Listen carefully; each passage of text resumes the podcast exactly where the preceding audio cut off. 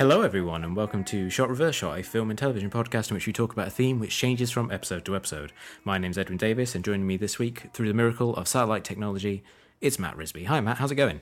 Hey, man. Um, I'm doing good. Um, I'm uh, glowing currently, um, which is a, a marked change to to last week's uh, kind of frostbite antics. Mm-hmm. Um, but I'm glowing because I've just infected a new person with my favorite movie of all time. Um, I have uh, just showed my uh, very suspicious brother-in-law Midnight Run, Mm. and he absolutely fucking loved it. Despite being like, I just thought he would, because obviously, if you don't like it, then there's got to be something like clearly wrong with you. Mm-hmm. Um, but uh, he kind of went for it in a way that I didn't think he would, and it was kind of um, really lovely to see. And it always gives me a warm feeling, you know, when you, you say to someone, "Oh, this is my favorite movie," you're under a lot of pressure, and you find yourself sat in a room and maybe laughing a little bit more than you would normally when there's something funny comes up, just to kind of see if it catches on. But uh, yeah, he really went for it, and that's a nice feeling to to have to kind of. Uh, uh, Share something with someone that and they like it. Uh, It's crushing when they don't like it. I hate it. Mm, I, I don't know if I've. I think I may have talked about this on the podcast before, but one of my favourite things for a little while was I really enjoyed showing new people The Mist. hmm Because What's wrong with you, Ed? because I just loved seeing the look of horror on their faces as you get to the ending. Because and seeing the shift from oh we're all having fun watching this goofy horror movie to oh god everything's awful. Is that how you separate your friends, like the wheat from the chaff? yeah, anyone who like laughs at the end, I'm like I'm sorry we can't hang out anymore. You are clearly a sociopath. Um, Yeah. But but it was it is kind of like it doesn't really give you a warm feeling, but it certainly gives you a sense of pride in knowing that you thoroughly ruined someone's evening.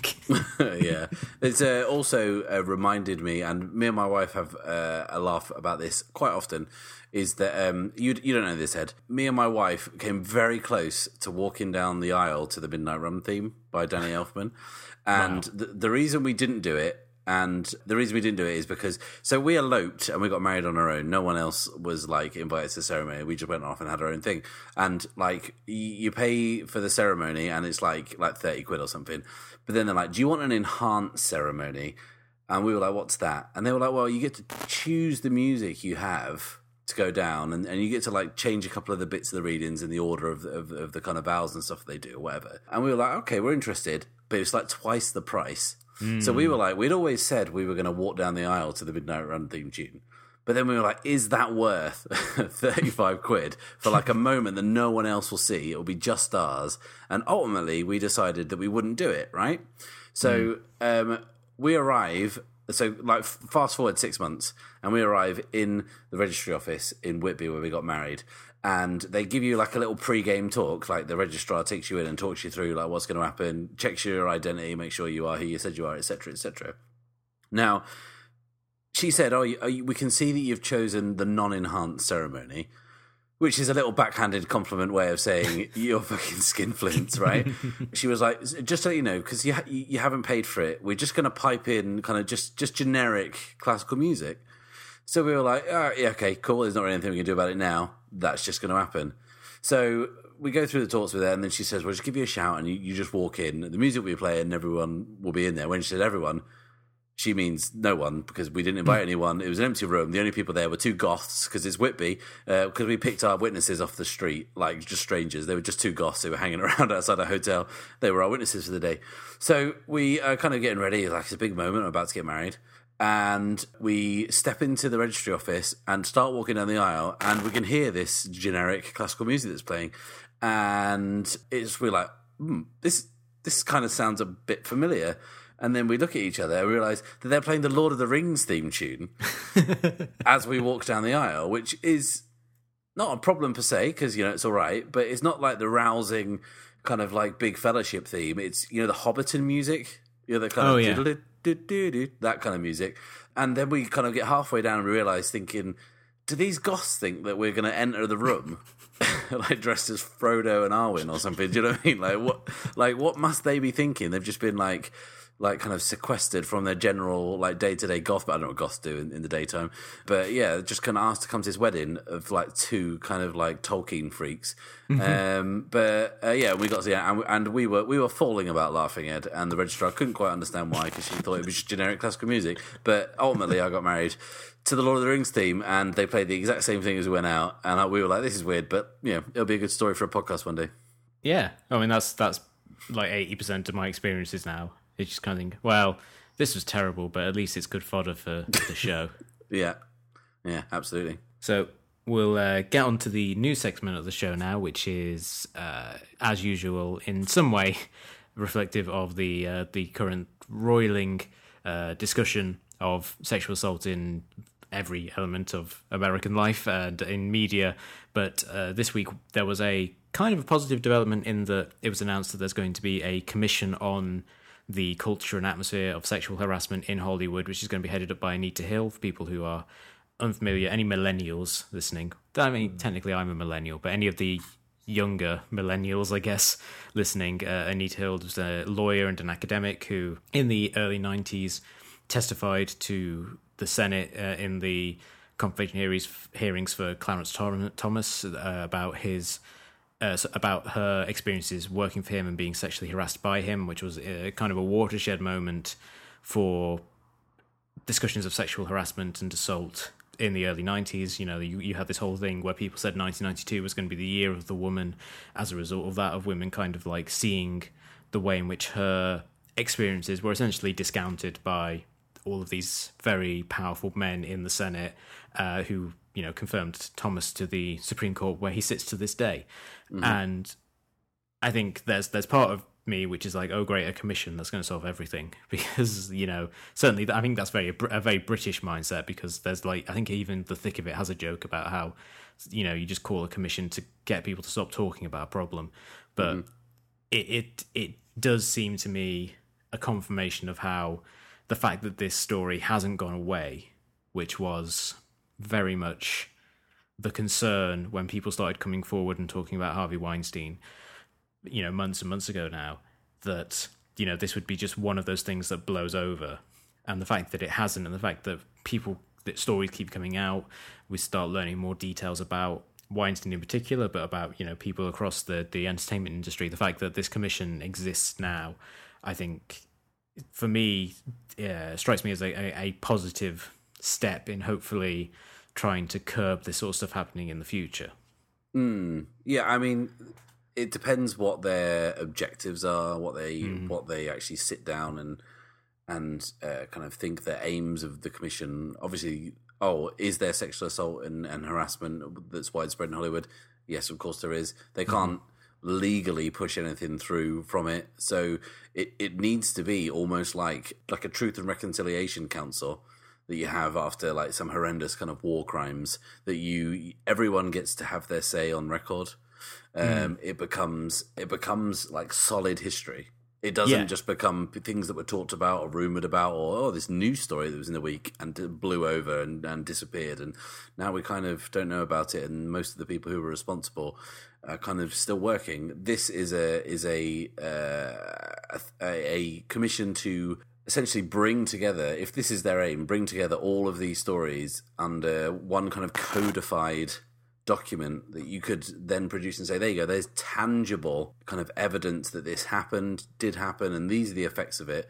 And when you've got something like that that is solid and and kind of doesn't go away as quickly as a story in a news cycle, then you've got some kind of basis and some kind of launching pad uh, for making lasting change. Yeah, and, and I think that would be the, I mean, the best outcome of all this is that Harvey Weinstein gets thrown into prison until he dies. But uh, you know, I'm not sure how likely that is to happen at this point, mm. even in his in his weakened state, uh, or or that you know every sexual harasser in Hollywood just gets turfed out on the rear.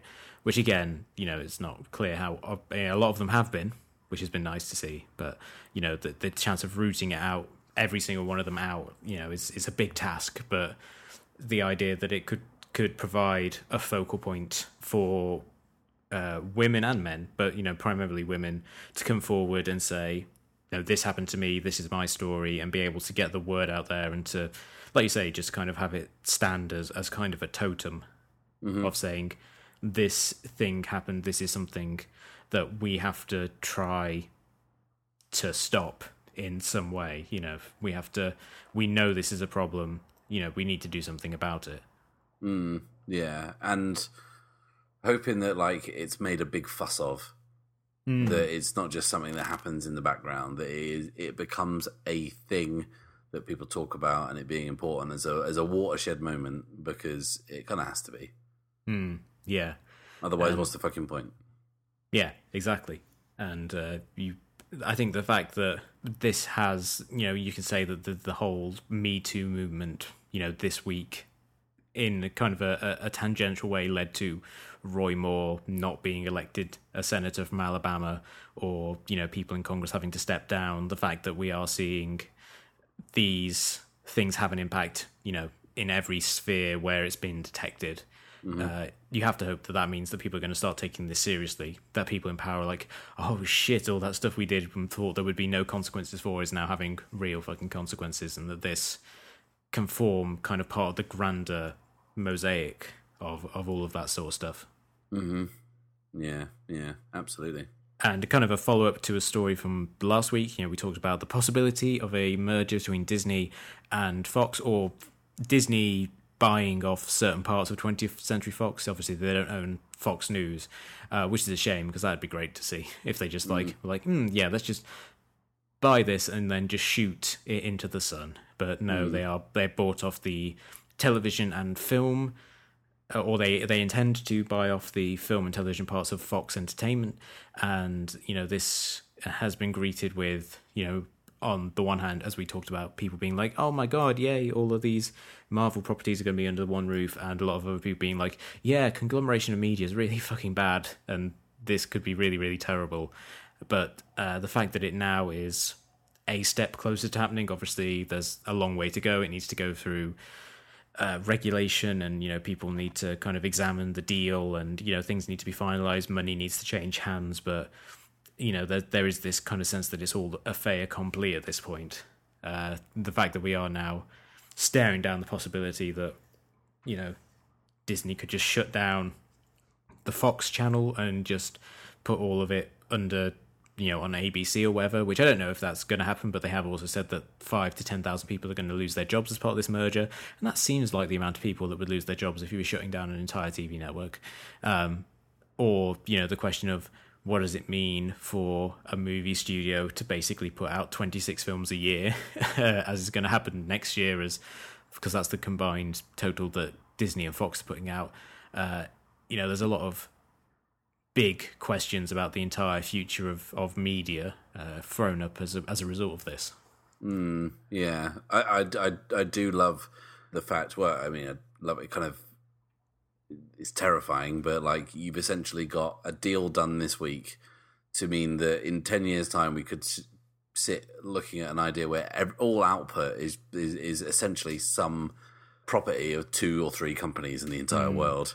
And the we will look back in history and we'll see that there was barely a murmur beyond, if you boil it down, people being excited about cameos in a movie. Yeah, and I think it also one of the ways in which it's not really being framed, but which this is entirely what it's about, is the continued impact of like streaming and the impact of Netflix on the film and television industry in general. Because what you're essentially seeing is Disney looking at what Netflix have done in terms of you know eating into the amount of money you get from theatrical movies and the way in which they have like devalued you know the uh, the the libraries of studios which used to be kind of like a bountiful supply. That's the but that's like the thing that studios used to survive on was like even if their contemporary product wasn't great they could still make a huge amount of money from selling their libraries and renting or, or licensing their their libraries out.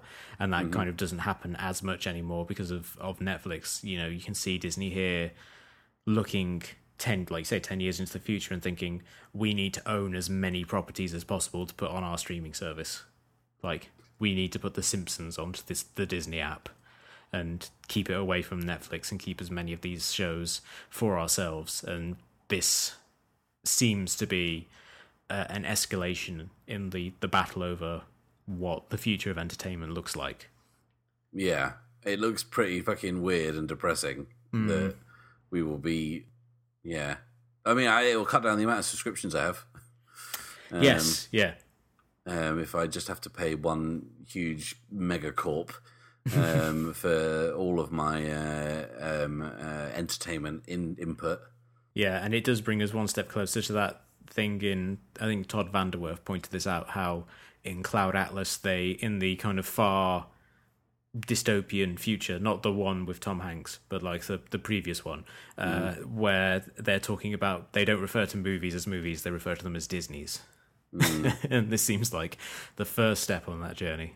Yeah, I think I would have probably taken that kind of point on as a bit more salient if there wasn't so much yellow face going on. Mm. Yeah, which was deeply problematic. I mean, the, the Cloud Atlas is a film which has stuck to, with me ever since I watched it. I'm not even a big fan. I, I, I wasn't a big fan of the book, and I wasn't a big fan of any of the Wachowskis' like previous movies, particularly. But that's a film I can't quite shake because it's just too weird to be truly terrible. Um, but there is Yellowface in it, and there's a, there's Yeah. a lot of kind of very questionable casting decisions there. And I, I kind of understand what they're trying to do, but like there's some very questionable things they pull off there. Yeah, I mean, it's preferable to. I don't know if you ever saw the Woody Allen movie Magic in the Moonlight. I did not see that. Is that the one which is about the Toploader song? no, it's It's a shame. it's Colin Firth plays a magician who is brought in to investigate whether or not, and like a like um, Houdini, he's like someone who debunks fraudsters. He's brought in to investigate whether Emma Stone is kind of a fake psychic, and the opening scene of that movie is him performing entirely in yellowface as part of his act, and. it was really jarring to me, but also really funny because it reminded me of an episode of Comedy Bang Bang where they have Tim Heidecker on and he talks about how he wanted, he had just recently starred in a completely fictional Woody Allen movie called Ching Chong Matinee. Oh, and then he starts talking about the details of it. I was like, does Woody Allen listen to Comedy Bang Bang? Because it seems really close to what Tim Heidecker was describing. yeah, yeah. I don't think Woody Allen listens to a lot of things. Um, um, I think he is pretty much unaware of the entire world's thoughts on him. Well, you'd have to be really to have not killed yourself. Yeah, and just to plow on as if nothing is wrong. Yeah, yeah. But enough about possible sex offenders, alleged sex offenders, probable sex offenders. I think it probably at this point. Probable. yeah, probables. That that sounds about right. That covers Um, us. Uh, before we get on to our main topic of discussion, uh, I want to just kind of congratulate myself on accidentally being spot on about something. A few weeks ago, we were talking about the end of Every Frame a Painting, the great kind of video essay series, and I basically, with no evidence whatsoever supported, surmised that the reason why the score for Thor Ragnarok was so good was that, you know, someone must have seen the Every Frame of Painting video about how good the score for Thor, for how badly the scores for Marvel are handled, uh, and said, hey, we should probably not do that. And then there was an interview this week with Mark Mothersbaugh, who wrote the score to Thor Ragnarok, who said exa- exa- essentially the same thing. Basically said, "Yeah, we saw that and decided that we should try and avoid doing that as much as possible." So, uh, points for me for being surprisingly intuitive. And I'd just like to point out as well, listeners, there's just so many times where we make wild claims on this show and we are wrong, and you, we'll never mention it again. And then Ed will carefully go back and delete them from the archives. Yeah, this is uh, very much the special edition of Shot Reverse Shot. Every previous episode, I've been tinkering with and removing any instance of us being entirely wrong. So you can't find it. We've been right on every single critical social issue of the last six years. Yeah, yeah. It's you know those guys who, like, when there's uh, like an Oscar race or something, they'll in January the year before they'll say they'll type like fifty tweets that say, "Oh, I can't believe Leonardo DiCaprio won the Oscar. I can't believe." Um, you know, whatever, whatever. And then, and then they just go back and delete them all when the actual thing happens, and they're like, "Well, I called it a year ago." That's us, but not as clever. Yep, total scumbags. Yeah. So, uh, speaking of special editions, Yay! Segue. yep, managed to kind of stumble into one. I liked it. Thank you. Someone did, thankfully. Uh, we're going to talk about this week the latest Star War, which is The Last Jedi, the eighth film in the main series, but the ninth if you include Rogue One, but also like the twelfth, if you also include the Ewok Adventure, the Droids one, and that pilot for the Clone Wars TV series. Uh, people oh, who yeah. I think Yeah. that's actually official, isn't it? The Clone Wars Yes. Movie, and that's really terrible. Yeah, I think anyone who like claims that Disney are like oversaturating, like they are in the sense that they are putting out a movie every year, but they're not really exploiting Star Wars any more than Lucas was. They're just a little better at it. Yeah, it's the eighth film in the kind of the main canonical run, which would be the, the saga of the Skywalker family, begun, of course, in 1977 with Star Wars, continued through the original trilogy, the prequels, and now the new Disney uh, trilogy, which was inaugurated two years ago by J.J. Abrams, a movie that did fairly well uh, with the Force the Force Awakens. Uh, People seem to like it. hmm It was very, very popular. It earned a huge amount of money, like a staggering amount of money. It opened huge and then just continued uh, in a way that movies aren't meant to, earning close to a billion dollars in the US alone, uh, and then earning like two billion worldwide. The sequel, uh, Abrams is a producer but is more or less hands off, and it was written and directed by Rian Johnson, who is a long term favourite of this show. Uh, wrote and directed the movies Brick, uh, Blood, Brothers Bloom, and and Looper, and you know directed some great episodes of television, including Ozymandias, the anti-penultimate episode of Breaking Bad, which for a time and probably still is was the highest rated episode of all of television ever made on IMDb. Uh, and he has stepped into the director's chair on this film, continuing the story that Abrams started, but taking it in directions that I think uh, are unexpected, and that has certainly caused a lot of commentary online. Before we delve into a discussion of the movie's plot, and I should say this because I always forget, there will be spoilers for oh people. God, We are a lot. we are we are going to be talking about a lot of things that happen in this movie. So please, for the love of God, don't listen to it if you have not seen the movie. That would be sheer insanity. Let's let's say you know kind of get some initial thoughts. Matt, how what did you think about the movie? Okay, well, uh, okay, this this is going to go on a little bit. I warn you now. Okay, so the day, the two days before we went to see the Last Jedi, me, me and my geek group, who kind of hang around and play board games all together, and they're just general nerds, like essentially the AV club of uh, of Sheffield. We uh, decided that to mark, we were so hyped for the Last Jedi that we would watch all of the Star Wars movies in the two days preceding it. We kind of all we all booked time off work and like we kind of did a big thing. We got snacks. We ordered Lebanese food. It was a whole thing, right? so we watched uh, all five Star Wars movies. I just correct you, Ed. You'll probably have to go and edit this out, but there are only actually five Star Wars movies. There's Okay. uh, Star Wars Empire, Return of the Jedi. There's the prequels, which at this point is just Rogue One, and uh, then there's the Force Awakens, aforementioned. Um, so we watched all of those, and then we kind of timed it. So we'd finish Force Awakens kind of mid afternoon, then we headed down to the cinema and we watched The Last Jedi with tickets that I bought nearly three months ago, Ed, um, because we are that cool, right? So we sit down and watch the movie. Then the movie finishes, and my wife turns to me and says, because she joined, she wasn't involved in any of that that stupidity beforehand. She just turned up for the for the screening. She she wasn't into any of any of that like kind of uh, like lunacy. Um, and she says, uh, "What did you think?" And I turned to her and I said, "Oh, that didn't do it for me at all." Hmm. And like I was I was shook, Ed. I was totally totally shook, and I was also pretty bummed out because we got outside the cinema and like everyone else was like, "Oh, what do you think to that?" And I was like, "Oh God, I, I really didn't feel that at all." And I just mm-hmm. felt really shitty because it kind of everyone else kind of did, and I was like, "Ah, yeah, yeah, I think I want to go home." and I went home and I cried into my Jar Jar Binks pillow. uh, I, do, I don't have one of those. Um, I don't know who that is. So yeah, I went home and I was I was just I was just really bummed out, mm-hmm. and I was like, "Why is that? Why am I bummed out by this?" And then I spent the best part of two days just kind of mulling everything over, and I kept thinking about the movie, and I was like, "Well, this is a good sign, surely," because I can't stop thinking about the film and thinking about what I thought worked, and I couldn't mm-hmm. stop thinking about those parts, and thinking about the stuff that didn't work, and then I realized that I kind of just had this revelation that right, essentially, I've just been to see a film. What did I want? Right.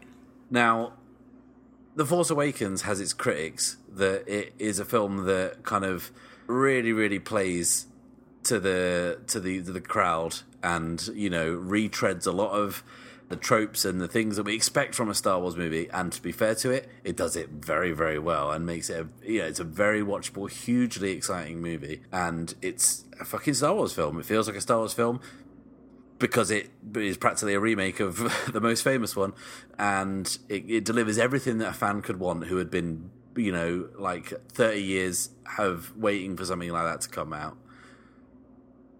But what did I want from the Last Jedi? I came out thinking, like, did I want and like a remake of Empire Strikes Back? Did I want more Star Warsy stuff? Did I, like how tiresome is that going to get? Hmm. And then I realized the Last Jedi is actually really good. Right. But yeah. what it did was it said to me as a person, like, dude, fucking let go of Star Wars. Because Mm. if you don't, you're going to be coming back to the cinema every year to be spoon fed. You like Star Wars, have Star Wars, and it's not beneficial to Mm-hmm. good movies. The Last Jedi is not unreservedly an excellent movie, but it is a challenging Star Wars movie. And the more I think about it, and the more uh, I mull over what happened and think about the creative decisions that were made, the more I think Rian Johnson 100% knows that, and Lucasfilm know it, and Disney know it. That they were like, right, if we're going to have people coming back to Star Wars over and over again for years to come, they're going to get fucking tired of this. Even if we deliver really good watchable movies like The Force Awakens every two years, this is just going to get old. So do you know what? Fuck it. I'm going to do whatever I want, and I'm going to take this like universe to some really weird places. And some of those places were amazing, like some of the best stuff I've ever seen in a Star Wars movie. And some of those things did not really work at all. but um, like overall, it is a film that I walked out of the cinema thinking that's a disappointing three star movie, and now I'm thinking it might just be the best Star Wars movie.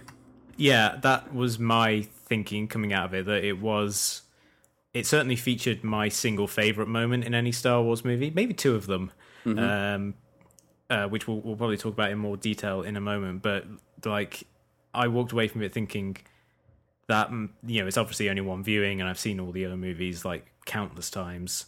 Uh, well, Rogue One and The Force Awakens I can count because I, they they've only existed for like two years. But like literally the original trilogy when I was a kid, there was one summer where I just watched the entire trilogy every day for a summer. Uh, I was very much an indoor child, uh, it has to be said.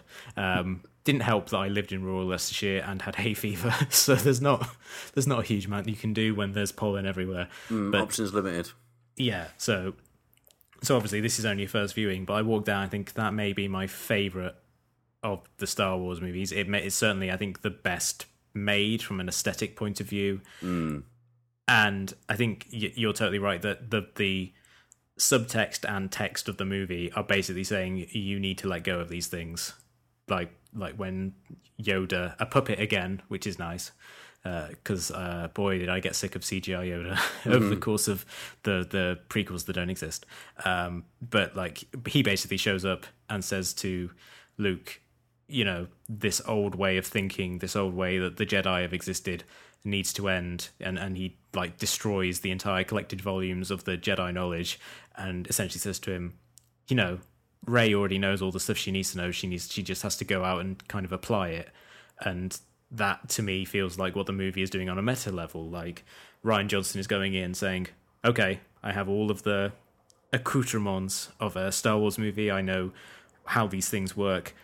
I'm going to play around in the sandbox and try and do something that you've never seen in a Star Wars movie."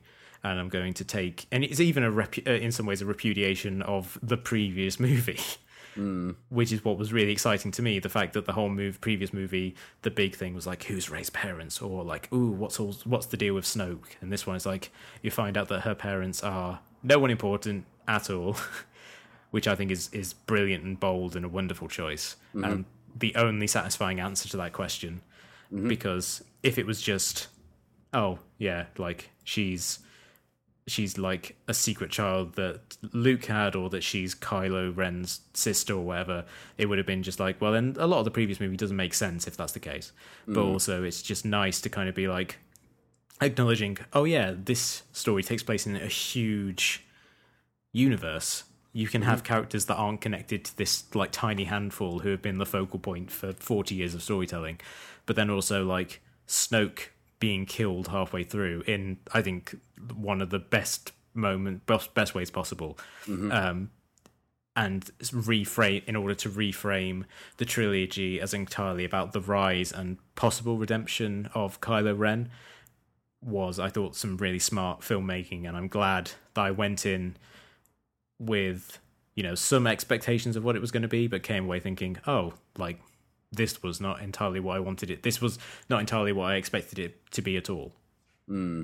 And I think that's what I took about two days to come to terms with. Mm-hmm. That, like, I, as a Star Wars fan, because uh, this is what The Last Jedi did. It made me reassess myself as a Star Wars fan, mm-hmm. and it made me reassess what I wanted from the trilogy. It made me reassess what I expected from the Star Wars trilogy, and I really should be pushing for the films to be different, original, unique, and exciting, mm-hmm. and and you know, each film to break the mold.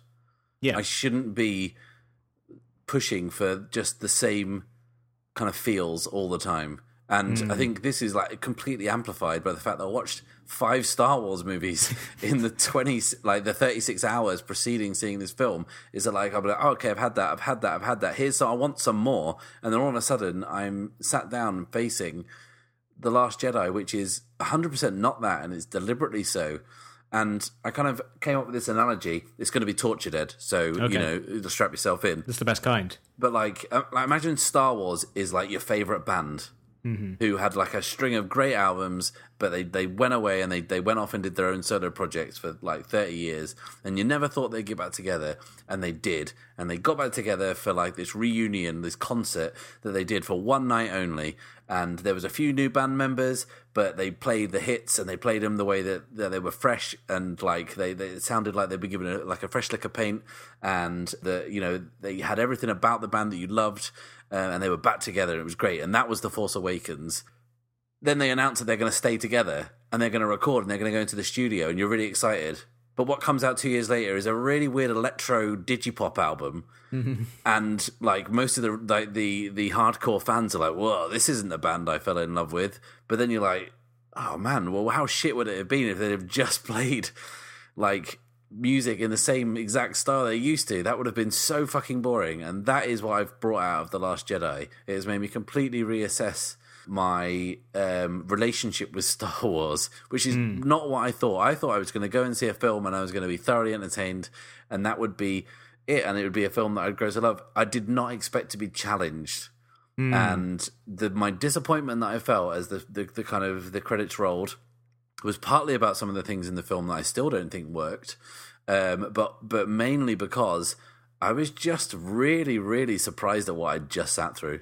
Yeah, I, I certainly felt like there were there were lots of moments in it that were really crowd pleasing for me, and kind of like, okay, this is recapturing a lot of the feeling of the Last Jedi, well, of, uh, sorry, of the Force Awakens, where you know, like the opening the opening sequence of Poe Dameron, you know, being you know one hell of a pilot to uh, quote Finn.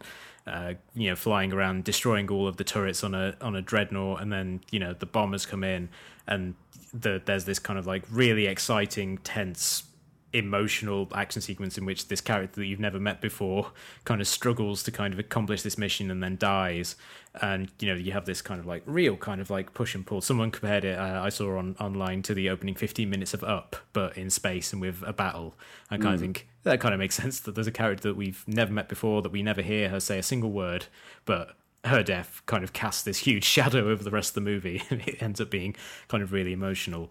But then there were also moments in it that I could really tell people were like, "Whoa, this is this is doing something really different." The, the key one for me, and I, I I kind of alluded it to it earlier, the moment when Vice Admiral Holdo, who played by Laura Dern, who like my god, I loved Laura Dern so much, and it's so great seeing her get kind of such a central role in this huge movie like this.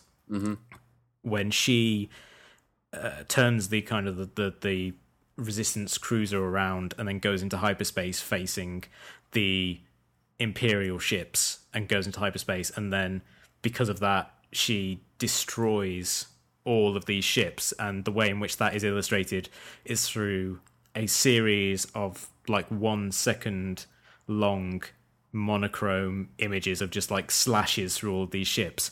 And it's basically just like some real like anime shit. Uh, and I say that in the best possible terms. It really is just like, my god, this is like the, the visual language that you haven't seen in a Star Wars movie ever.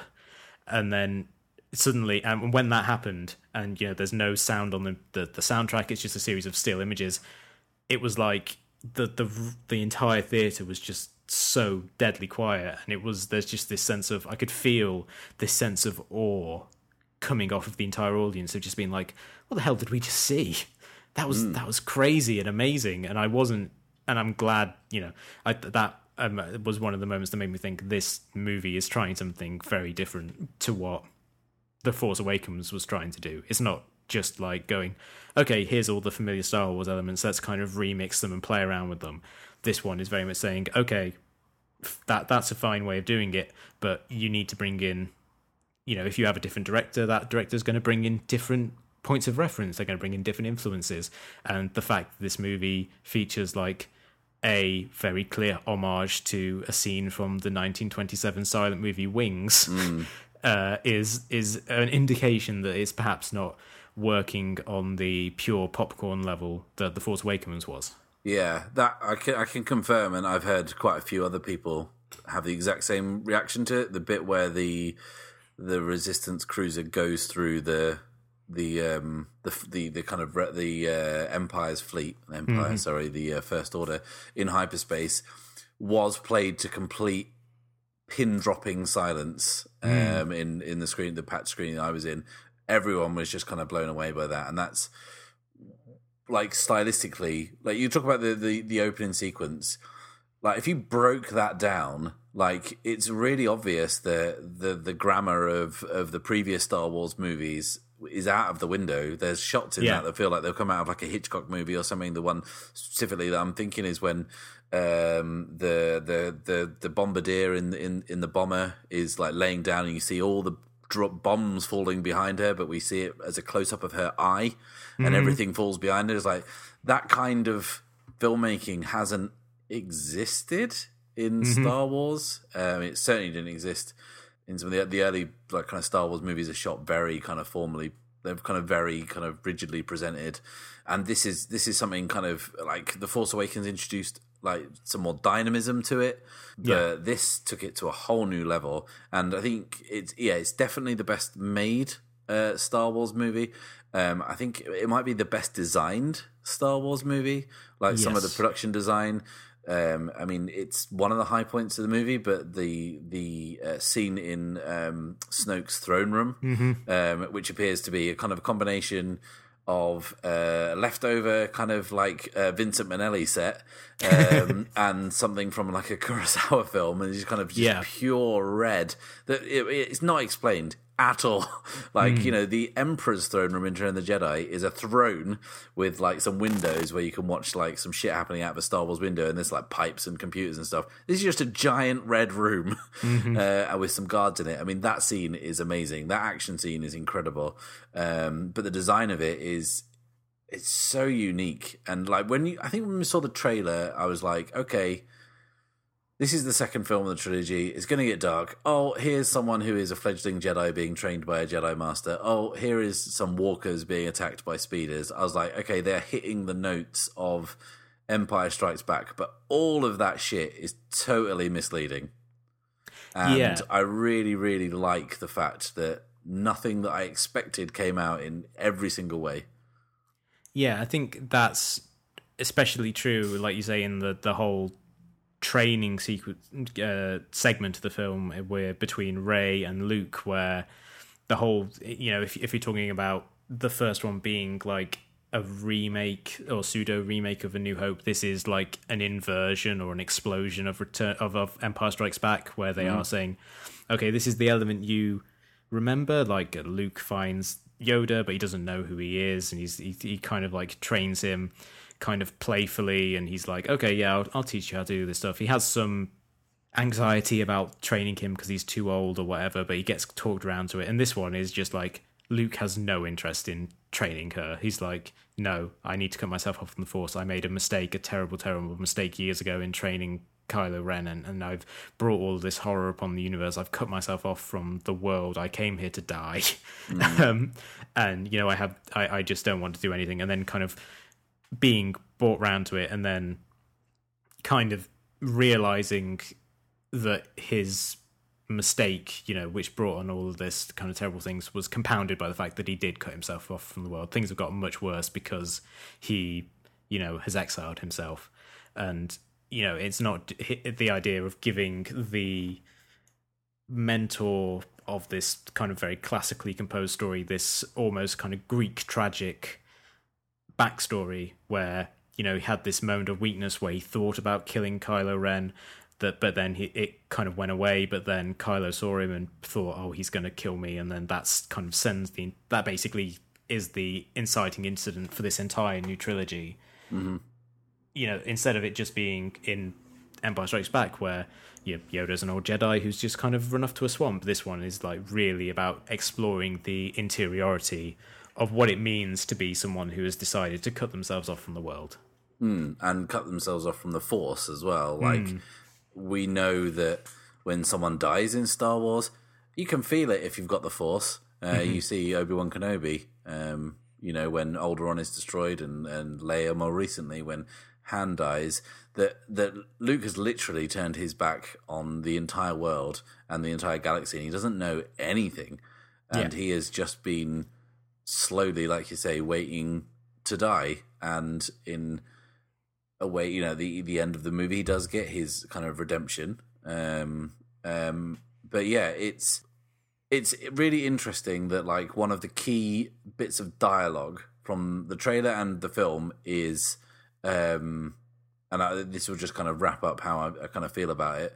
Um, before we actually talk about the specifics of the film itself, is when Kylo Ren says, "Let the past die, kill it if you have to," mm-hmm. and that is so obviously what Rian Johnson is doing. He so could have just thought, well, I'll just try out the hits. I yeah. will. I will just, I'll just make it. And Rian Johnson would have made an amazing, entertaining popcorn Star Wars movie. He was also like slated to direct Force Awakens. He was on the shortlist of people they were going to approach, and he would have done something probably better than Force Awakens, but it would have been, you know, an enjoyable set the table, and then let's see what other people can do with it. But he decided in this one, like that, he really doesn't care, you know, what you think about Star Wars. He loves Star Wars, obviously, but like, mm. you know, it, he doesn't care that you wanted to know who Snoke was. He doesn't care that you know, wouldn't it have been better if Ad- Admiral Ackbar would have like, um, uh, you know, piloted the ship through the, uh, you know, in the hyperspace sequence, and not this new character played by Laura Dern that we only met five minutes ago, and the Admiral Ackbar, this fan favorite character, could get like his moment. It was like, fuck it, he's had his moment. Mm. He, he, he just gets oh oh by the way that attack Admiral Ackbar's dead.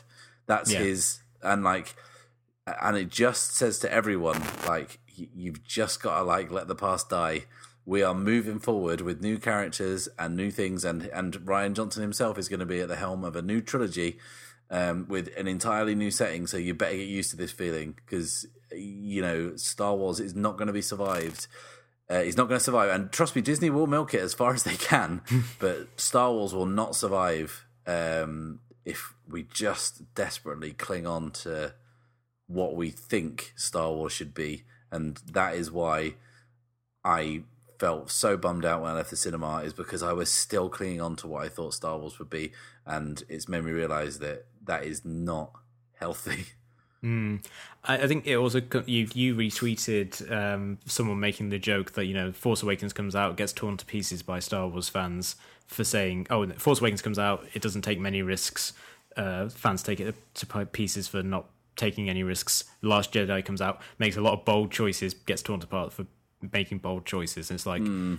if you're damned if you do, and you're damned if you don't, you might as well do. You might as well be the one who says, okay, not everyone's going to like this. This is going to go out to the widest possible audience. It's going to alienate some people, unless it's the most mediocre, cookie cutter thing imaginable that mm. no one could object to, but no one could love.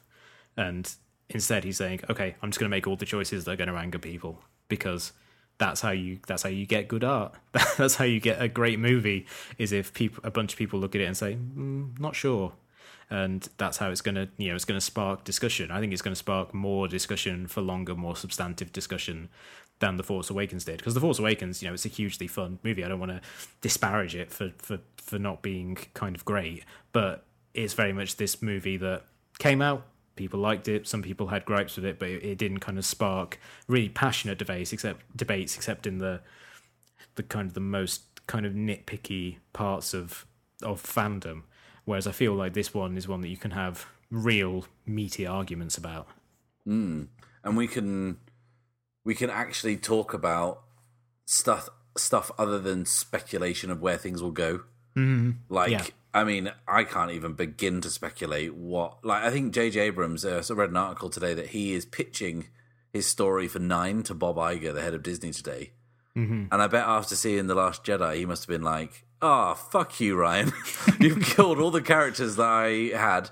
Like you've um you've you've kind of really painted me into a corner here. I'm gonna have to do some serious shit to get out of this." But like, yeah, it's it's um a really fun movie, Force Awakens. But like you say, your conversations about it are how much you enjoyed it, what kind of how it made you feel about Star Wars, how excited it made you feel for Star Wars, how in terms of filmmaking, it was really an exercise in in J.J. Abrams refreshing the palate and like pleasing people, and like I said, setting the table for the courses to come later on. And in a, in a way, he did that. He he he reset the board and gave the following directors the best possible chance to to play around in a universe that he helped to define.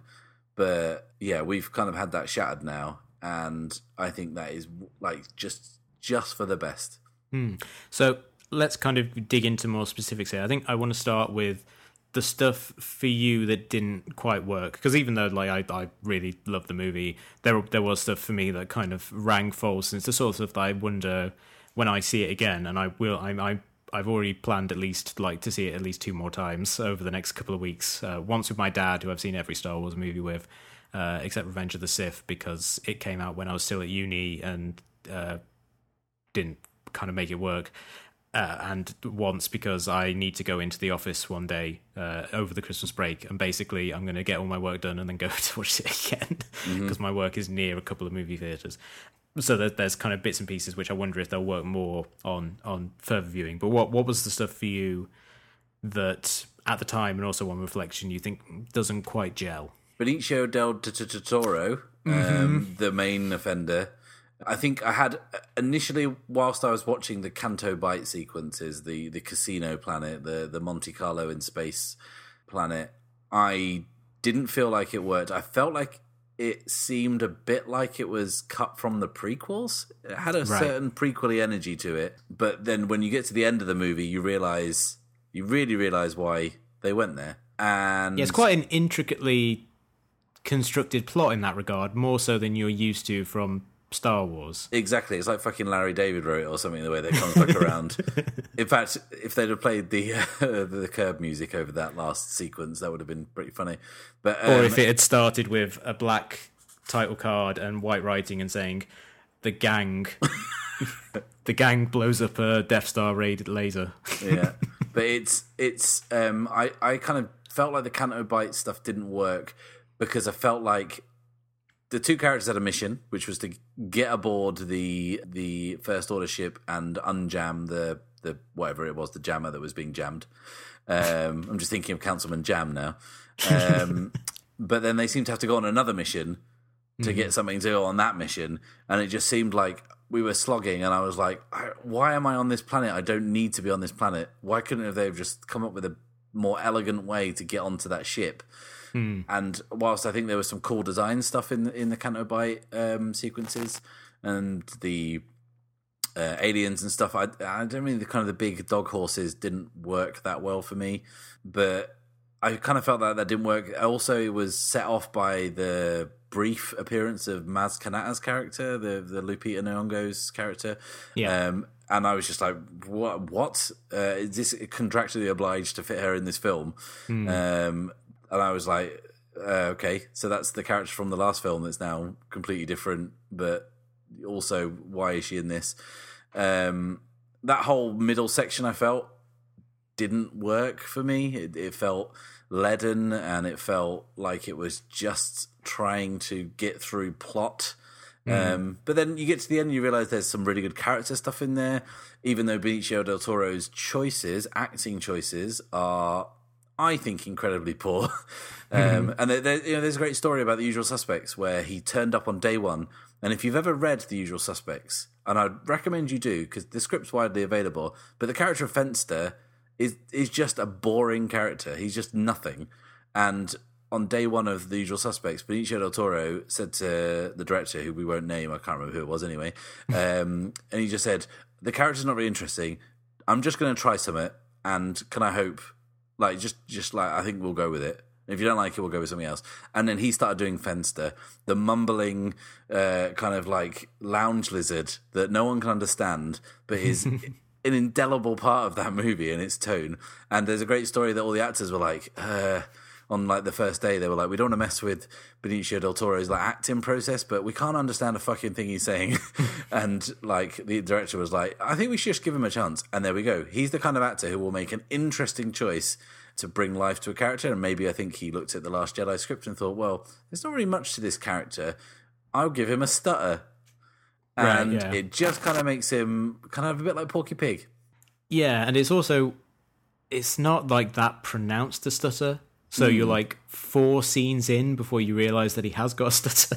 Yeah, I thought uh, I misheard it the first time. Yeah, and I was like, oh, I guess that's that's kind of his tick, but there's not a huge amount more to him. And I think he forms like uh, Canto Bight is my least favorite part of the movie as well. Although I do like a lot of like I like Rose and Finn going off on an adventure on their own, mm-hmm. um, and I just purely from like a hey when was the last time you saw a huge American blockbuster where two main characters in it are a black man and an Asian woman, and they're off like just holding the screen for the entirety of it? Mm-hmm. Pretty much never. That's something that has never happened on this scale, and that's amazing. But also, I like those characters a lot, and I really liked their chemistry and their interaction.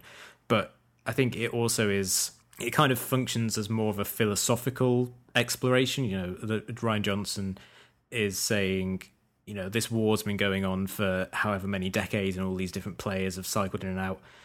Who's providing all of these weapons? And it is kind of like a one of those things that like a fucking kevin smith monologue could be about mm. of like you know like surely there's got to be some people who are making money off of this thing and that's that's what he wants to explore with that the idea that there are people who are selling weapons to both sides and getting immensely rich. And you know i kind of uh, referred to the middle section as like the dsa approved eat the rich section of the movie where they just go to like a rich place and they just smash the place up, mm-hmm. which is fun, which is fun, and I enjoy yeah. that a lot. But it, it, definitely is like this idea is what he wants to explore that he wants to add this kind of shade of grey to the Manichean conflict between good and evil, which is basically like saying there are people who are benefiting both sides who have no ideological concern with whether or not the resistance is in the right or the first order is in the right. There are people like Benicio del Toro's character who are just like, mm, the only way to kind of be free is to not to join, which is like an interesting, you know, those are adding a lot of nuance and shade to it, but on a pure kind of entertainment plot level, it's just not as interesting as the other stuff that's going on. Um, but it did confirm at least that uh, Louis Theroux's hot cousin has given sexual pleasure to Maz Kanata. So at least we've got that going for us. Mm, I thought so. Hang on, was he the gambler? Yeah, Justin Theroux plays him in. A oh, I thought that was Noah Segan. No, Noah Segan plays one of the X-wing fighters. I think it's a very small role. Oh, okay. Because no, I was waiting for his cameo, and I was yeah. like, could be him.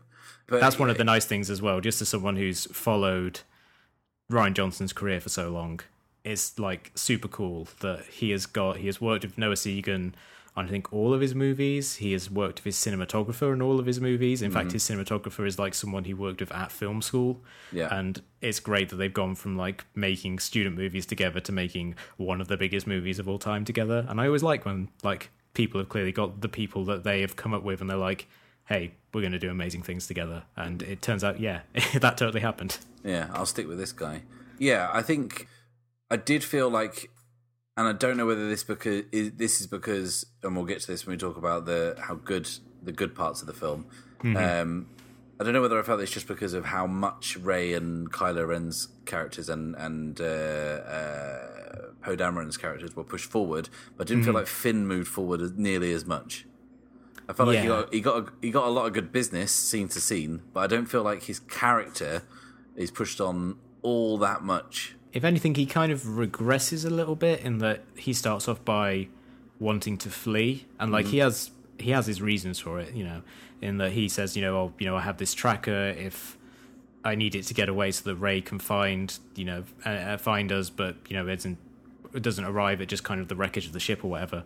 But like, it does kind of make him. It does kind of take him back from being the qu- quasi heroic figure he was at the end of the Force Awakens, saying like, oh, he's still kind of only interested in himself, hmm. which I think makes sense for the movie that jo- Rian Johnson is making. That he takes him to a point where he is willing to sacrifice his life, and then realizing that actually that's a really kind of futile and kind of adolescent way of viewing the conflict they're involved with.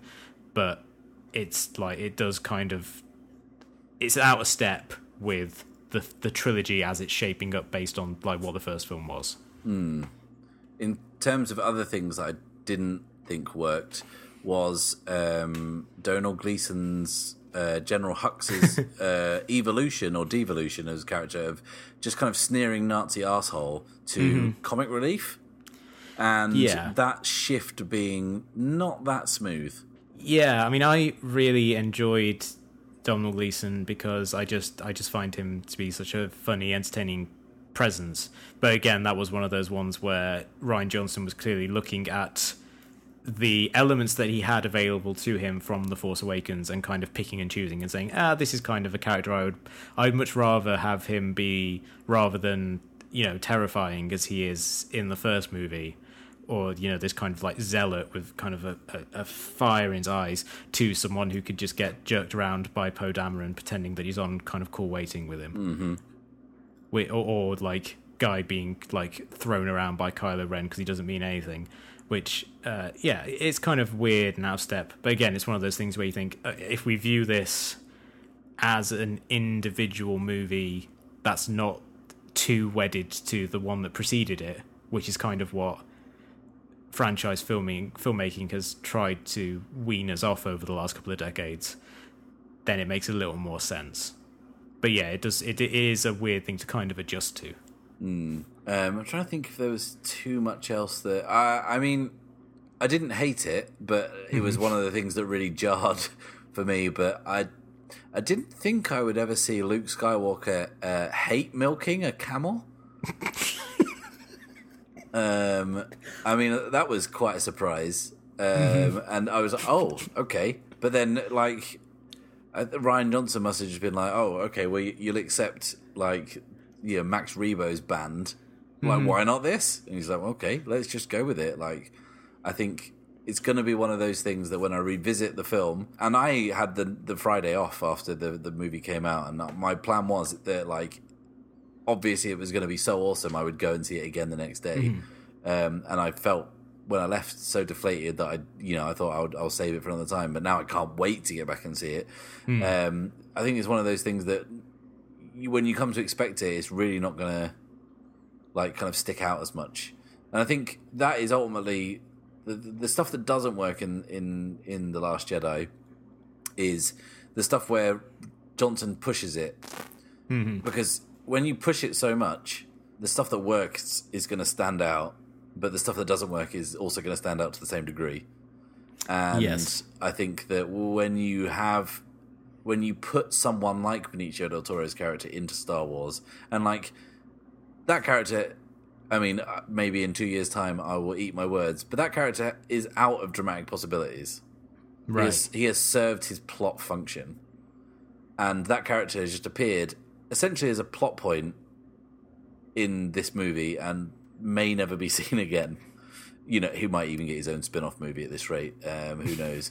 But like that that felt to me like something that when you see it when you have a character introduced in, in Star Wars movies, you think, well, they're going to be around. They're gonna they're gonna have value. They're gonna they're gonna uh, you know, contribute something to this mythos.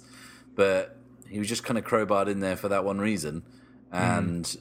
tried to make him memorable by pushing it so he's not just a just a dude they meet in a prison cell, and it, it doesn't work because it just sticks out like a sore thumb. The performance isn't in step with anything in the film. The the the style of performance is out of step with. Um, I think just general acting.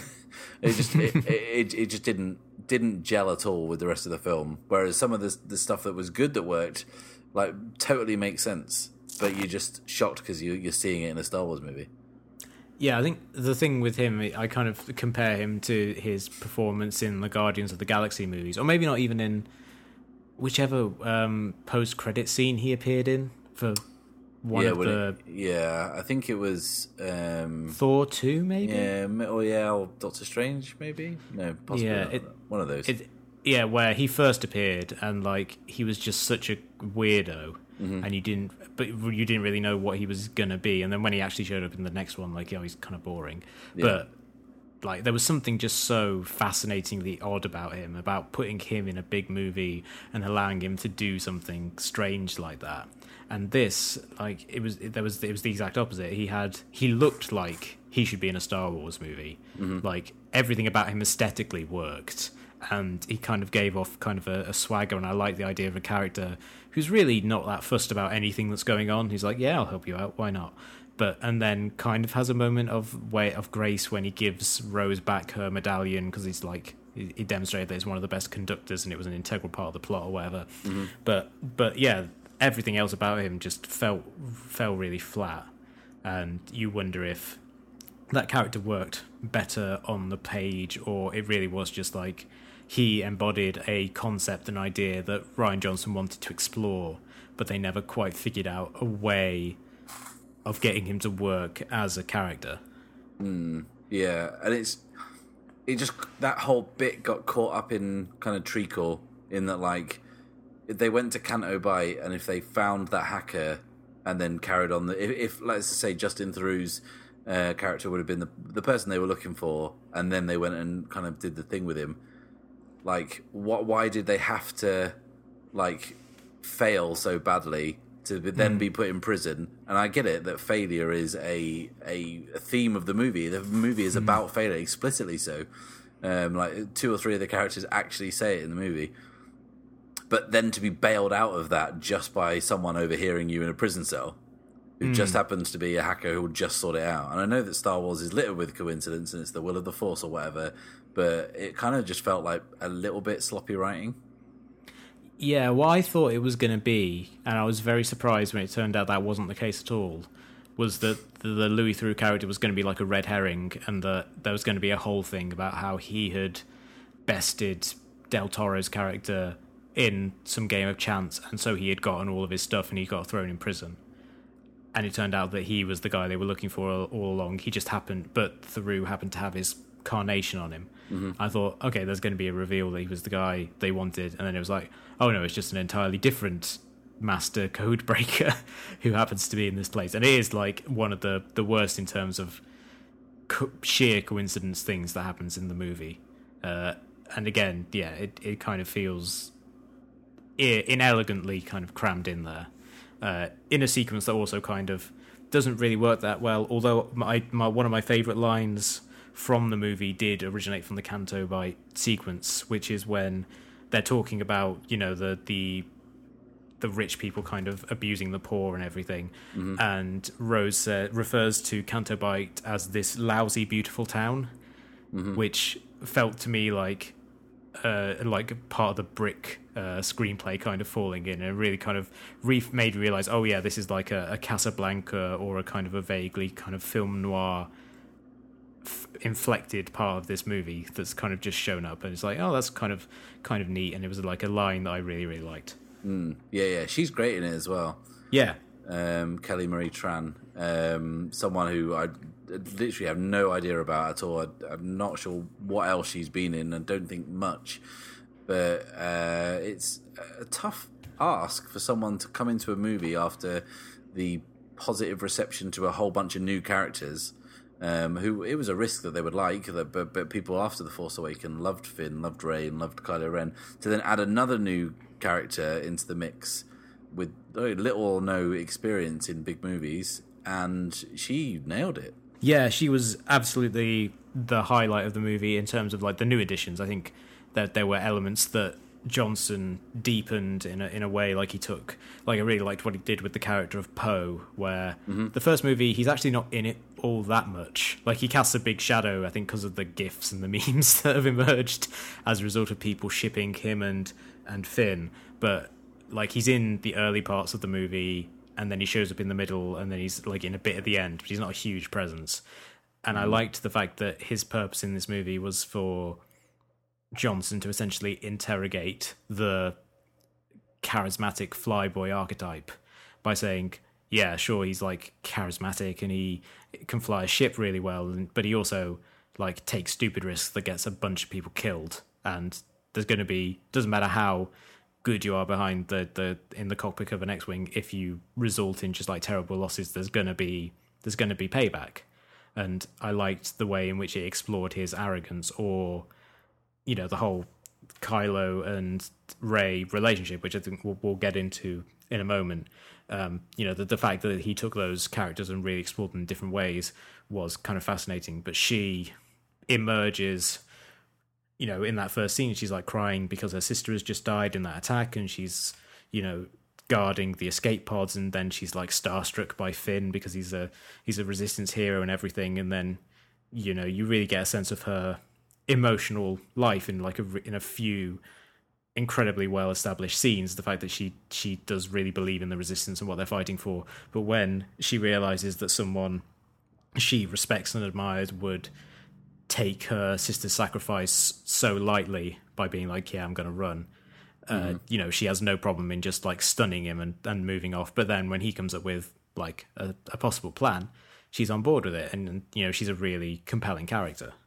Mm, yeah, it'd be really interesting to see where she goes. She gets also that great line at the end, which could have been hackneyed in in um, less capable hands from both in front and behind uh, the camera when she says, "You know, we move forward not by killing what we hate, but saving what we love," mm. which is a sentiment that you know sounds slightly saccharine when you probably like kind of break it down too much. But they sell that moment pretty well, given that one of the main characters were trying to commit suicide.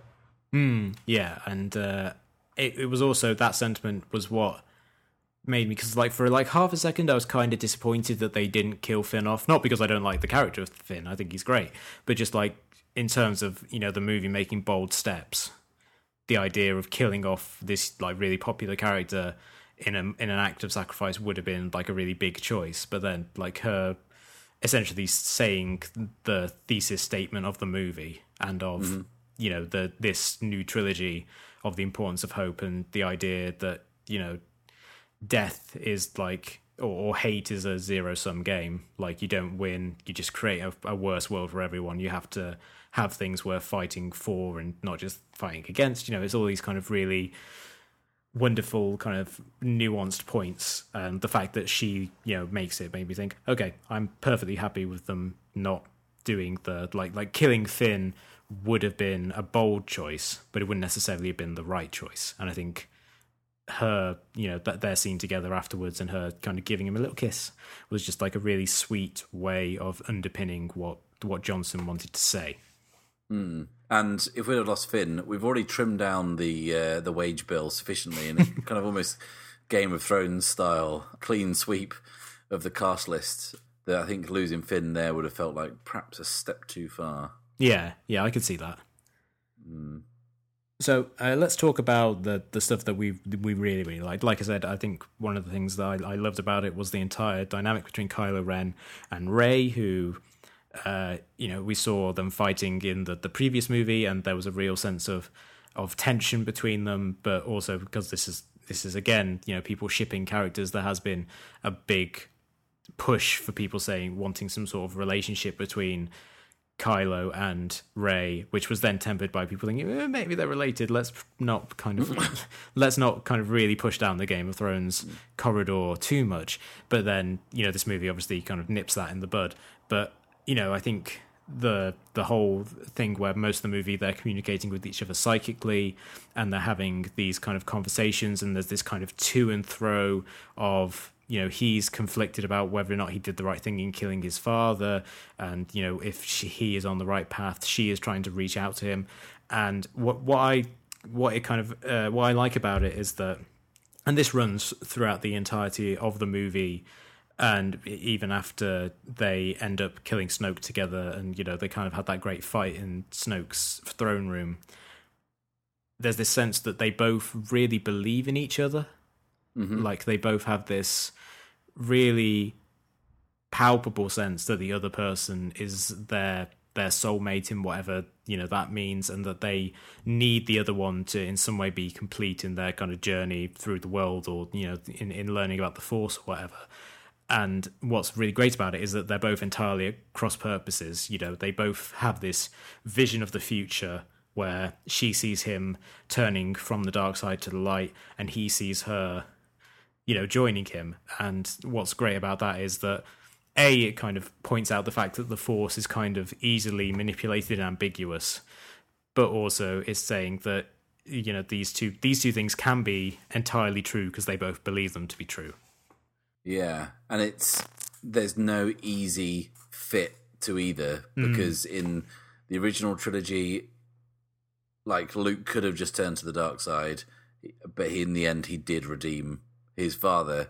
Where in in this, the implications for going either way are just way too grand mm-hmm. uh, for the characters and I think it, like what they did with the the kind of psychic connection, the kind of force uh, connection. I don't know what people are calling it, but I'm going to call it a force connection. Mm-hmm.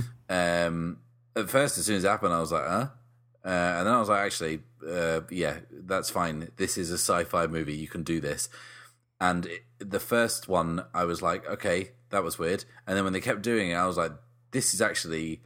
A very bold way of connecting two characters who are on the separate sides of the galaxy and divided by you know expanses of of kind of time and place but this is actually some of the best scenes of the movie mm. two characters who aren't even in the same room um, connecting in a way that i didn't think was possible and i think that the performances are actually really really good and like daisy ridley i think is an actress who uh, is clearly very talented but I, I think she would find it very easy to be pushed into the mold of you know, the kind of Keira Knightley roles that mm. you know that that kind of people envisage her as limited as, as as as, kind of the British actress who can do. You might just see her turn up in a costume drama um, and get blown up in a Star Wars movie.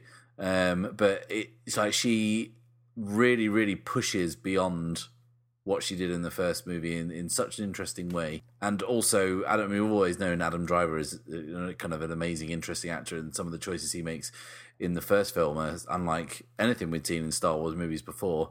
But to kind of bring in the audience's sympathy, like we kind of really now are kind of rooting for the guy who killed mm. Han Solo, is kind of tough. But you're gonna do it, do it because I mean, it took like like three movies of Darth Vader being a space bastard, and then just like for five minutes at the end of Return of the Jedi, all of a sudden he's a human being who is you know whatever, and he's redeemed. Whereas now we're getting Kylo Ren, we're seeing a, like a way more human face to evil, and like it's just so exciting to see like that moral complexity in in a movie that uses this kind of like fantastical science fiction setting as its backdrop. And I think the the force connections between those two were a massive highlight for me. The other one was like you know, Mark Hamill isn't particularly known as being a great actor. Mm-hmm. I mean, people probably say he's a great voice actor. Amazing. like, yeah, incredible. A world renowned voice actor. But, you know, his, his film career is, is kind of you know, he's not really set the world alight. Obviously, he's Luke Skywalker, so he, you know, not many people can say that. He, you know, he's in a Samuel Fuller movie, but other than that, not really much. He's amazing in this this film. Mm. He takes Luke Skywalker to a place that is like you know really interesting. I expected him, and this is again you're you know subverting the expectations. Yeah, I expected okay, he'll be like a bit curmudgeonly at first, but then he'll you know see that you know, there's an important job for him in the galaxy, and he'll train Rey and then off we go, and he'll probably have some heroic death. Some of those things happen in that order, but the way in which we get to those is, you know, in places really beautiful. The scene between him and R 2 Mm-hmm. where R two plays the the original video of Princess Leia, that's a really good scene, and like it's played like with the perfect emotional pitch.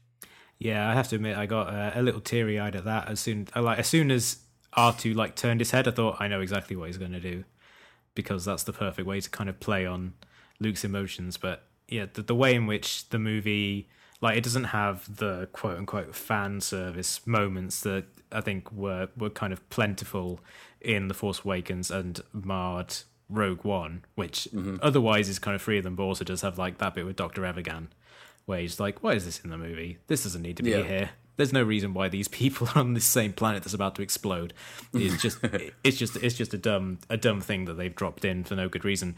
But I think what it does do is it perfectly plays upon our emotional memory of the early movies. The two most notable are playing the image of uh, Princess Leia, which has added, obviously, has added resonance because we all know that Carrie Fisher has passed away and that this is her last, the last time she's going to play the character. So seeing the young version of her in this kind of iconic moment from the original movie has such a power to it, but also. You know, when Luke again, spoilers. I hope people have, have paid attention to that first warning.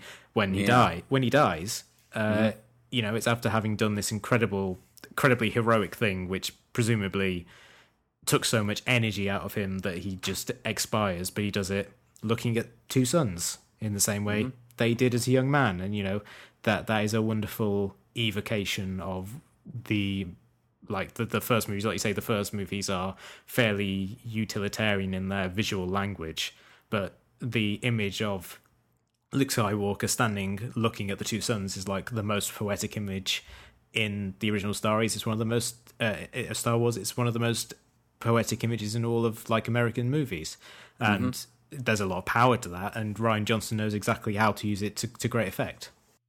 Yeah, and then to actually redo it with the last shot of the movie with the the, the stable boy with the uh, the broom in his hand looking up at the moons. It's um, it's giving us those things, but not just remixed, like uh, just a completely. Uh, I saw saw someone saying rewired, which is uh, a really great way of of like thinking about it. That like it's not just presenting it to you in a different way; it's completely changing the way that it works. Yeah, and and also that whole sequence, which I kind of thought sometimes when you're watching this move, these movies, not just Star Wars, but like m- many movies, they'll be like you think, okay, that's the perfect point to end the movie on, which is in this instance is the the Falcon traveling through hyperspace. You think, okay, it's going to cut to written and directed by Rian Johnson, and da, da, da, mm. and then instead there's this other scene of the kids on Canto Bight you know, seemingly retelling the story of what just happened, uh, or or just telling some other story about you know Luke Skywalker doing amazing things,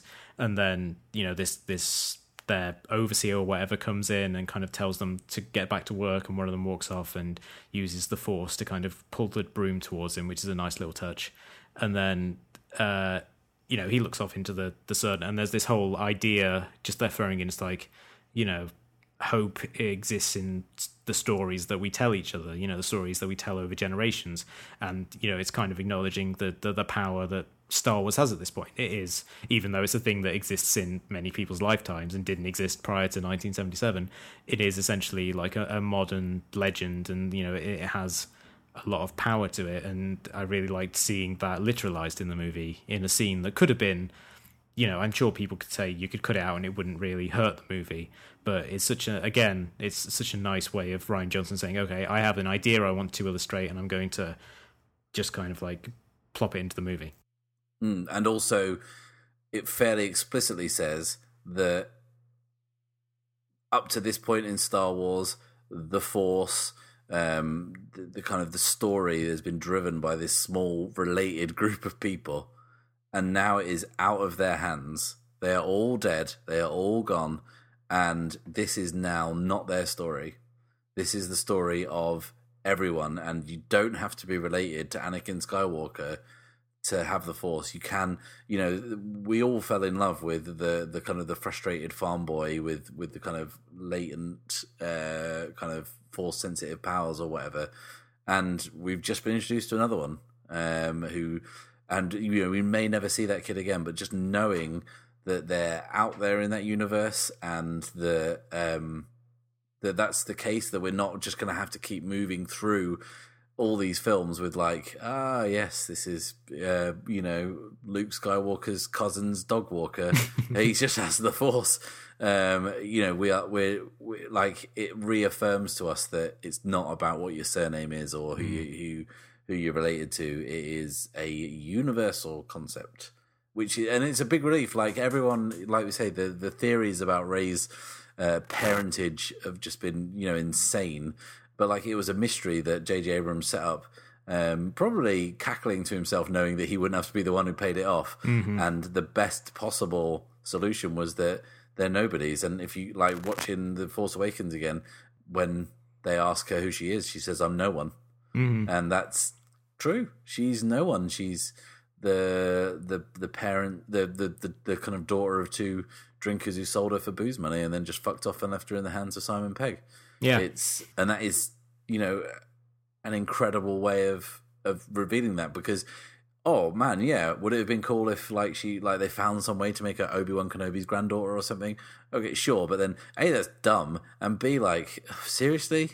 Yeah you know what I mean? It's like it's yeah it, it, it just would not work at all and like the way they pull it off just this conversation that scene between her and Kylo Ren is my pretty much my favorite scene in the movie where like he tells her, um, but she's always known.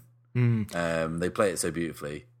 Yeah, I, I think also I want to talk about that scene because that's at the end of a very long sequence that uh, you know involves Snoke dying, and Mm-hmm. I want to talk about that because I think that that whole way in which that is handled is so so brilliant. Because then it because again it ties into the whole thing about the Force being unreliable and easily misinterpreted.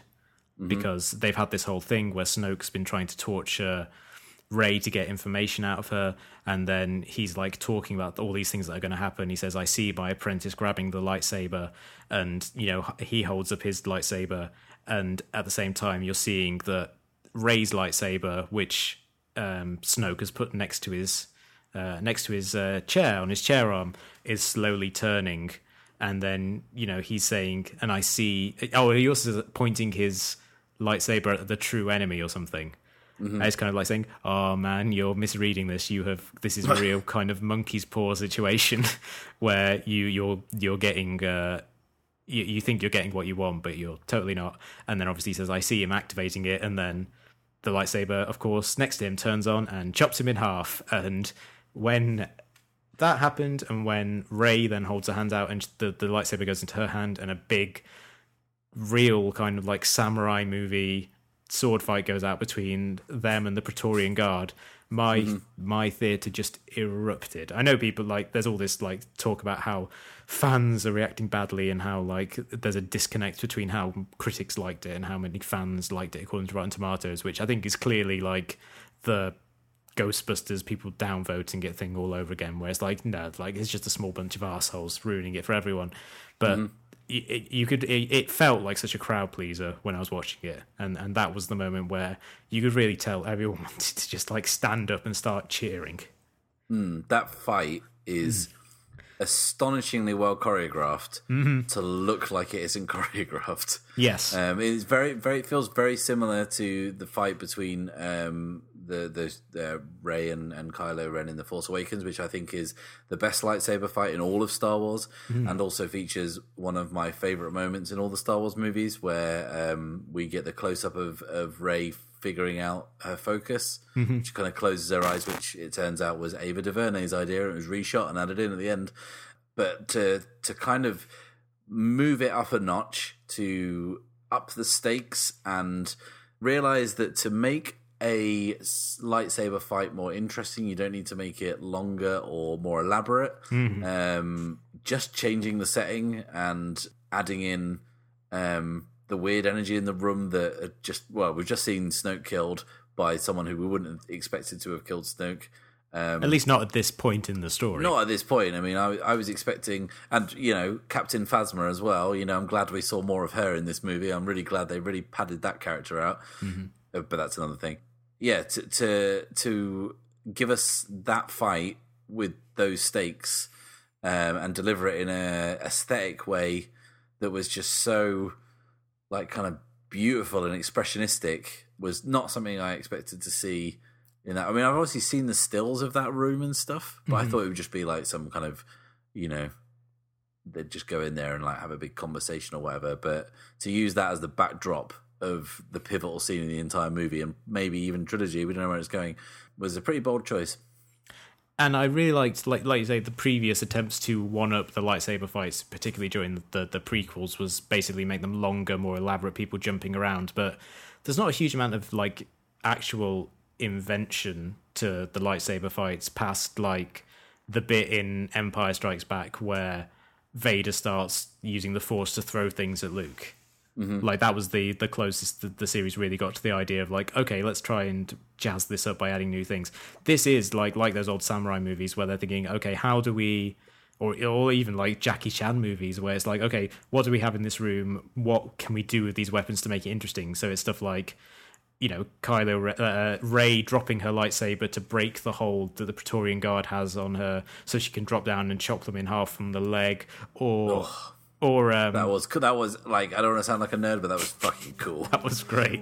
Or is it Kylo who like turns his lightsaber on next to the Praetorian guards, or maybe it's Rey. One of them turns on their lightsaber next to the face of a Praetorian guard, and then they turn it off, Yeah, and then you just see Kylo the scorch. just flicks it on. Yeah, and that's that stuff's great. That's just so fun and so inventive, and and clearly the case of Rian Johnson, you know, you know, great visual storyteller. You know, clearly someone who has who thinks deeply about the kind of stories he wants to tell. He's also clearly someone who has watched Star Wars a lot and thought, what would I do? How hmm. how how would I stage a, a Star Wars fight? How would I use a lightsaber in a fun, interesting way? And being like, oh man, I get to do it now, and the the sense of fun of that sequence, even though it you know there's also this emotional stuff of oh my god, these two characters maybe they're on the same emotional wavelength, and then obviously they have that discussion where it realizes they're they're not and that he, uh, Kylo wants to rule the galaxy essentially, and Rey wants none of that. She just wants to, you know, turn him away from the darkness and you know bring him back to being a good person again. Uh, you know that th- there's all these emotions roiling in that scene, but there's just such a, such a sense of fun to that whole bit. yeah. Visu- in terms of visuals as well, the the idea of of the the the, the planet of Crait, the Mm-hmm. the salt planet, which I, I've been there. I think we mentioned it on this show before. Yes. I've been to that the Uyuni Salt Desert, which was flooded with rainwater, so it wasn't white, and there's no red salt underneath. That's Oh. a special effect, guys. It's Hollywood magic. But um, that idea and like I know that Rian Johnson has said that he was influenced by samurai movies, but like kind of he mentioned name check some that I'd never heard of before, but you you pretty solidly say that all the all the shots on Crait of when they're about to duel and they're kind of grind like kind of steadying themselves with their feet and sliding along is is straight out of that playbook. Yeah, and when Kylo like runs at Luke, who has left his lightsaber down and like slashes through him, that is straight out of like the thing I remember. It's like from I think Yojimbo does that at the end, where where uh, Toshiro Mifune like steps forward, and there's that always that moment in those movies where both combatants are kind of like standing stock still, and you're left to wonder which one of them is has been caught. And there, of course, the joke is he hasn't caught anyone because Luke's not really there. He's just astral projecting himself across the universe to give the resistance time, and he's completely played uh, Kylo Ren for a fool. Uh, Yeah. Which again, there's also yeah, sorry. which again was a moment that got a huge cheer in the theater. Yeah, uh, there was also a kind of a, a real steady Rashomon vibe Yes. uh, earlier in the movie where Luke is kind of trying to remember what actually did happen the night that he confronted uh, Kylo Ren, and Hmm. I thought that was really cool because I mean, obviously, Star Wars is a series that. Should we say wears its Japanese cinema influence on its sleeve? Yeah. Um, Rian Johnson kind of again takes it in a new direction and does something interesting with it. Yeah, he's saying like, okay, you got a lot out of the Hidden Fortress, but there's a lot of other Kurosawa movies you could draw from as well. Hmm. Other Japanese movies are available. Yeah, and also someone pointed this out, and I I didn't notice it when I was watching it, so I'm going to look for look out for it in the when I watch it the second time. There's a hint that Luke isn't really there when he moves his foot in preparing for the fight, and that there's no salt moved. Uh-huh. Like that, you don't see the the red under the ground, but you do see it when Kylo Ren does it. And I'm kind of hmm. thinking when I was thinking about that, I thought, God, that's really fucking clever. That Well, I, I figured that Luke wasn't there because his hair was the was- same as yeah, his hair was the same as when every, like, everyone in the scene had last seen him, mm-hmm. um, and that's what he looked like. But the first thing was he just walks round the corner with a, like a backlight and meets Leia, and I was like, this feels weird. This mm-hmm. feels off. This is either really awful or this is some kind of like trick. And it's an, I mean, I'm not one of those people who enjoys being right when they guess things. Uh, normally don't like to kind of pull myself out of the movie that much, but that was the giveaway for me. Yeah, and I my thinking was initially, oh, he's just kind of communicating with her the way that Rey and and Kylo have been, but then obviously C3PO reacts to him. I was like, okay, so he's definitely there. You know, did he drag the X-wing out of the water and you know dry it out with a hand dryer and just kind of like fly it? That's probably not right. So I I figured there was something going on, but I didn't. I was I was happy to have been you know misled uh, and and have not twigged it, which I really should have when literally every one of the AT-ATs fires at him and nothing happens. Yeah, I was like, because you know that really would change what we knew about the Force. He didn't have to Yeah. bother deflecting it with his with his lightsaber. Oh, there was. Uh, this is uh, in terms of like nerds ruining everything. When uh, I went to see the movie, I went to the bathroom afterwards because it's a long movie, and I really, I really needed to use the facilities. And as I was coming out, I heard one guy going, "But there's no precedent for that," and talking about like him astral projecting and then dying. And I really wanted to scream, "It's a movie about space wizards." Yeah, Doesn't matter I that mean, there's no precedent. that is exactly what I was saying in my long convoluted thing at the start. that like I felt odd about it because there was no precedent. I mean, I didn't like react in any way like that, like loudly, like a dick in a bathroom.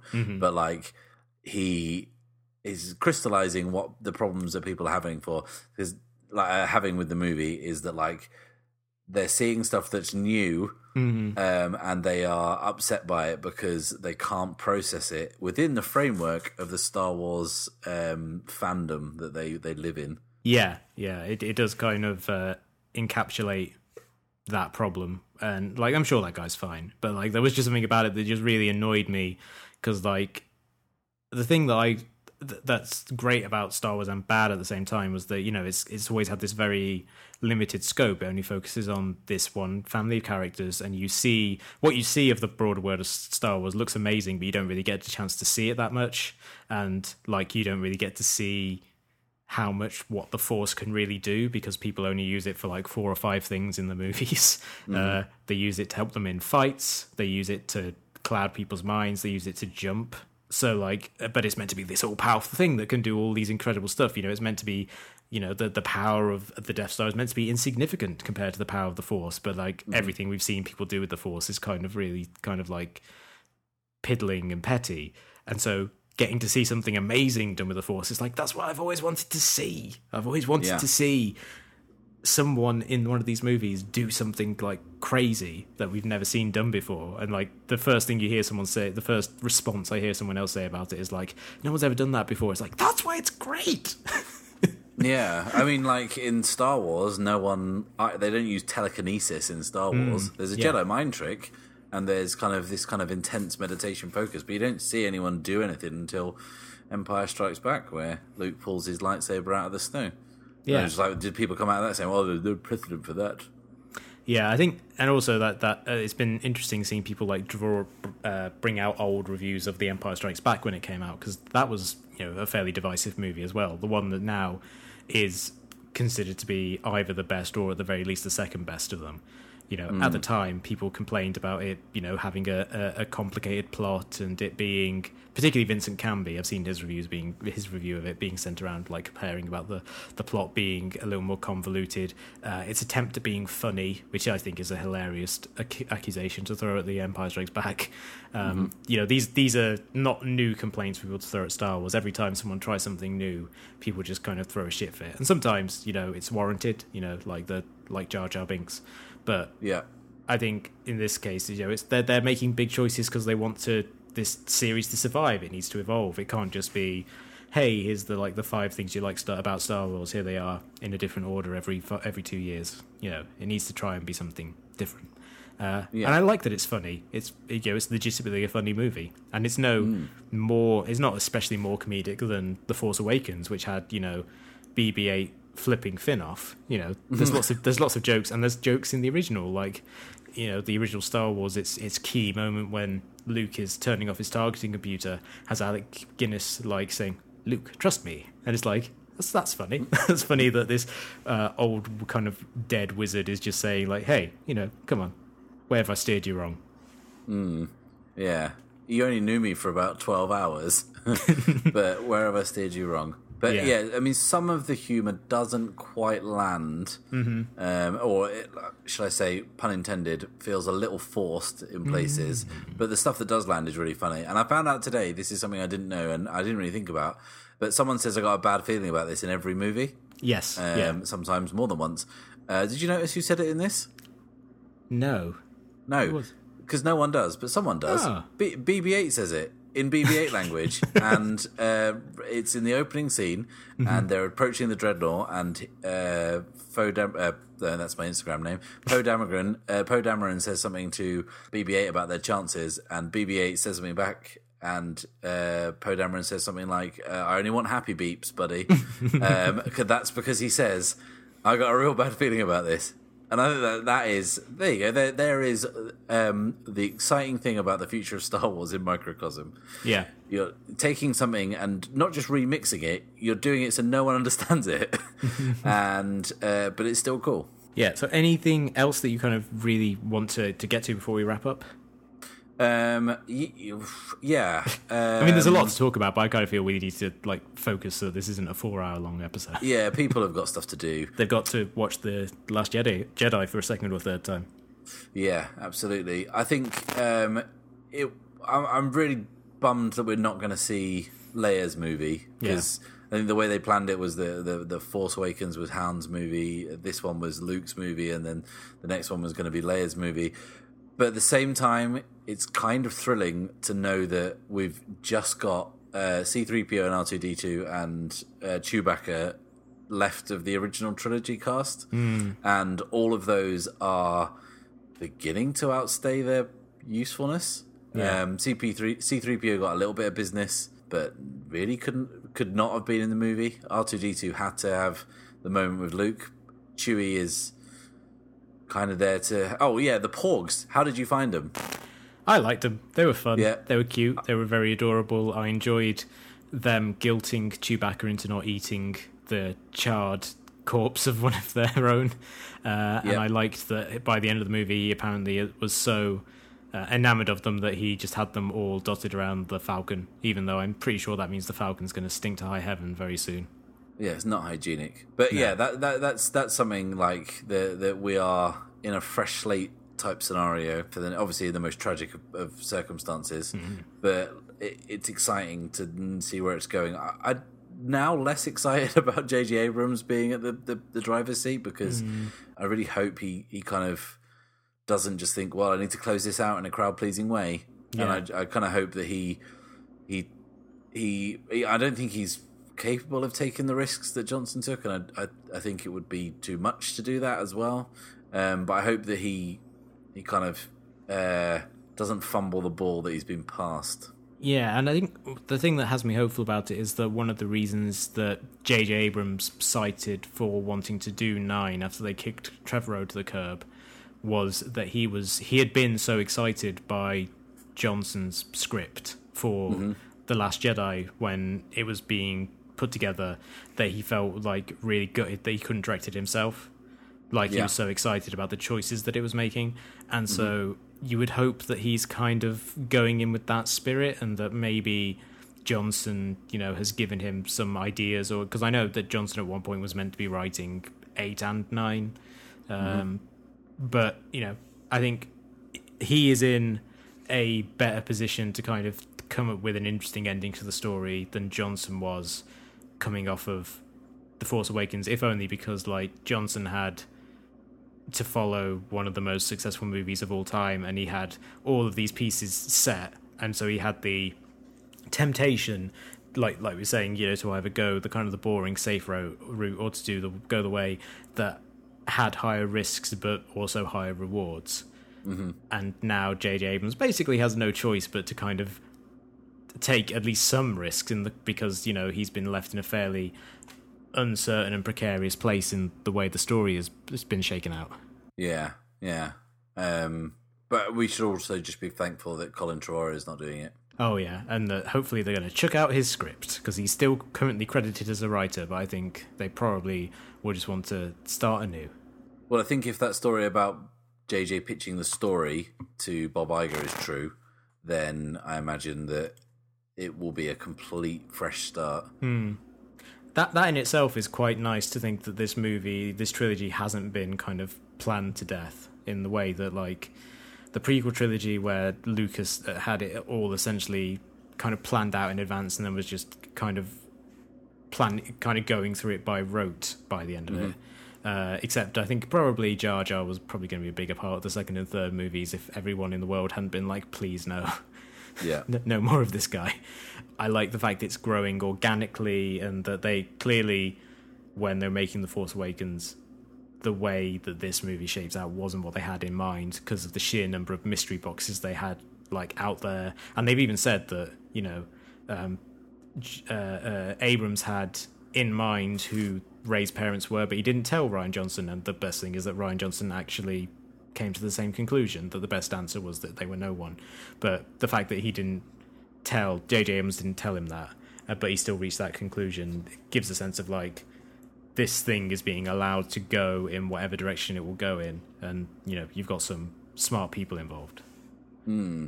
Yeah.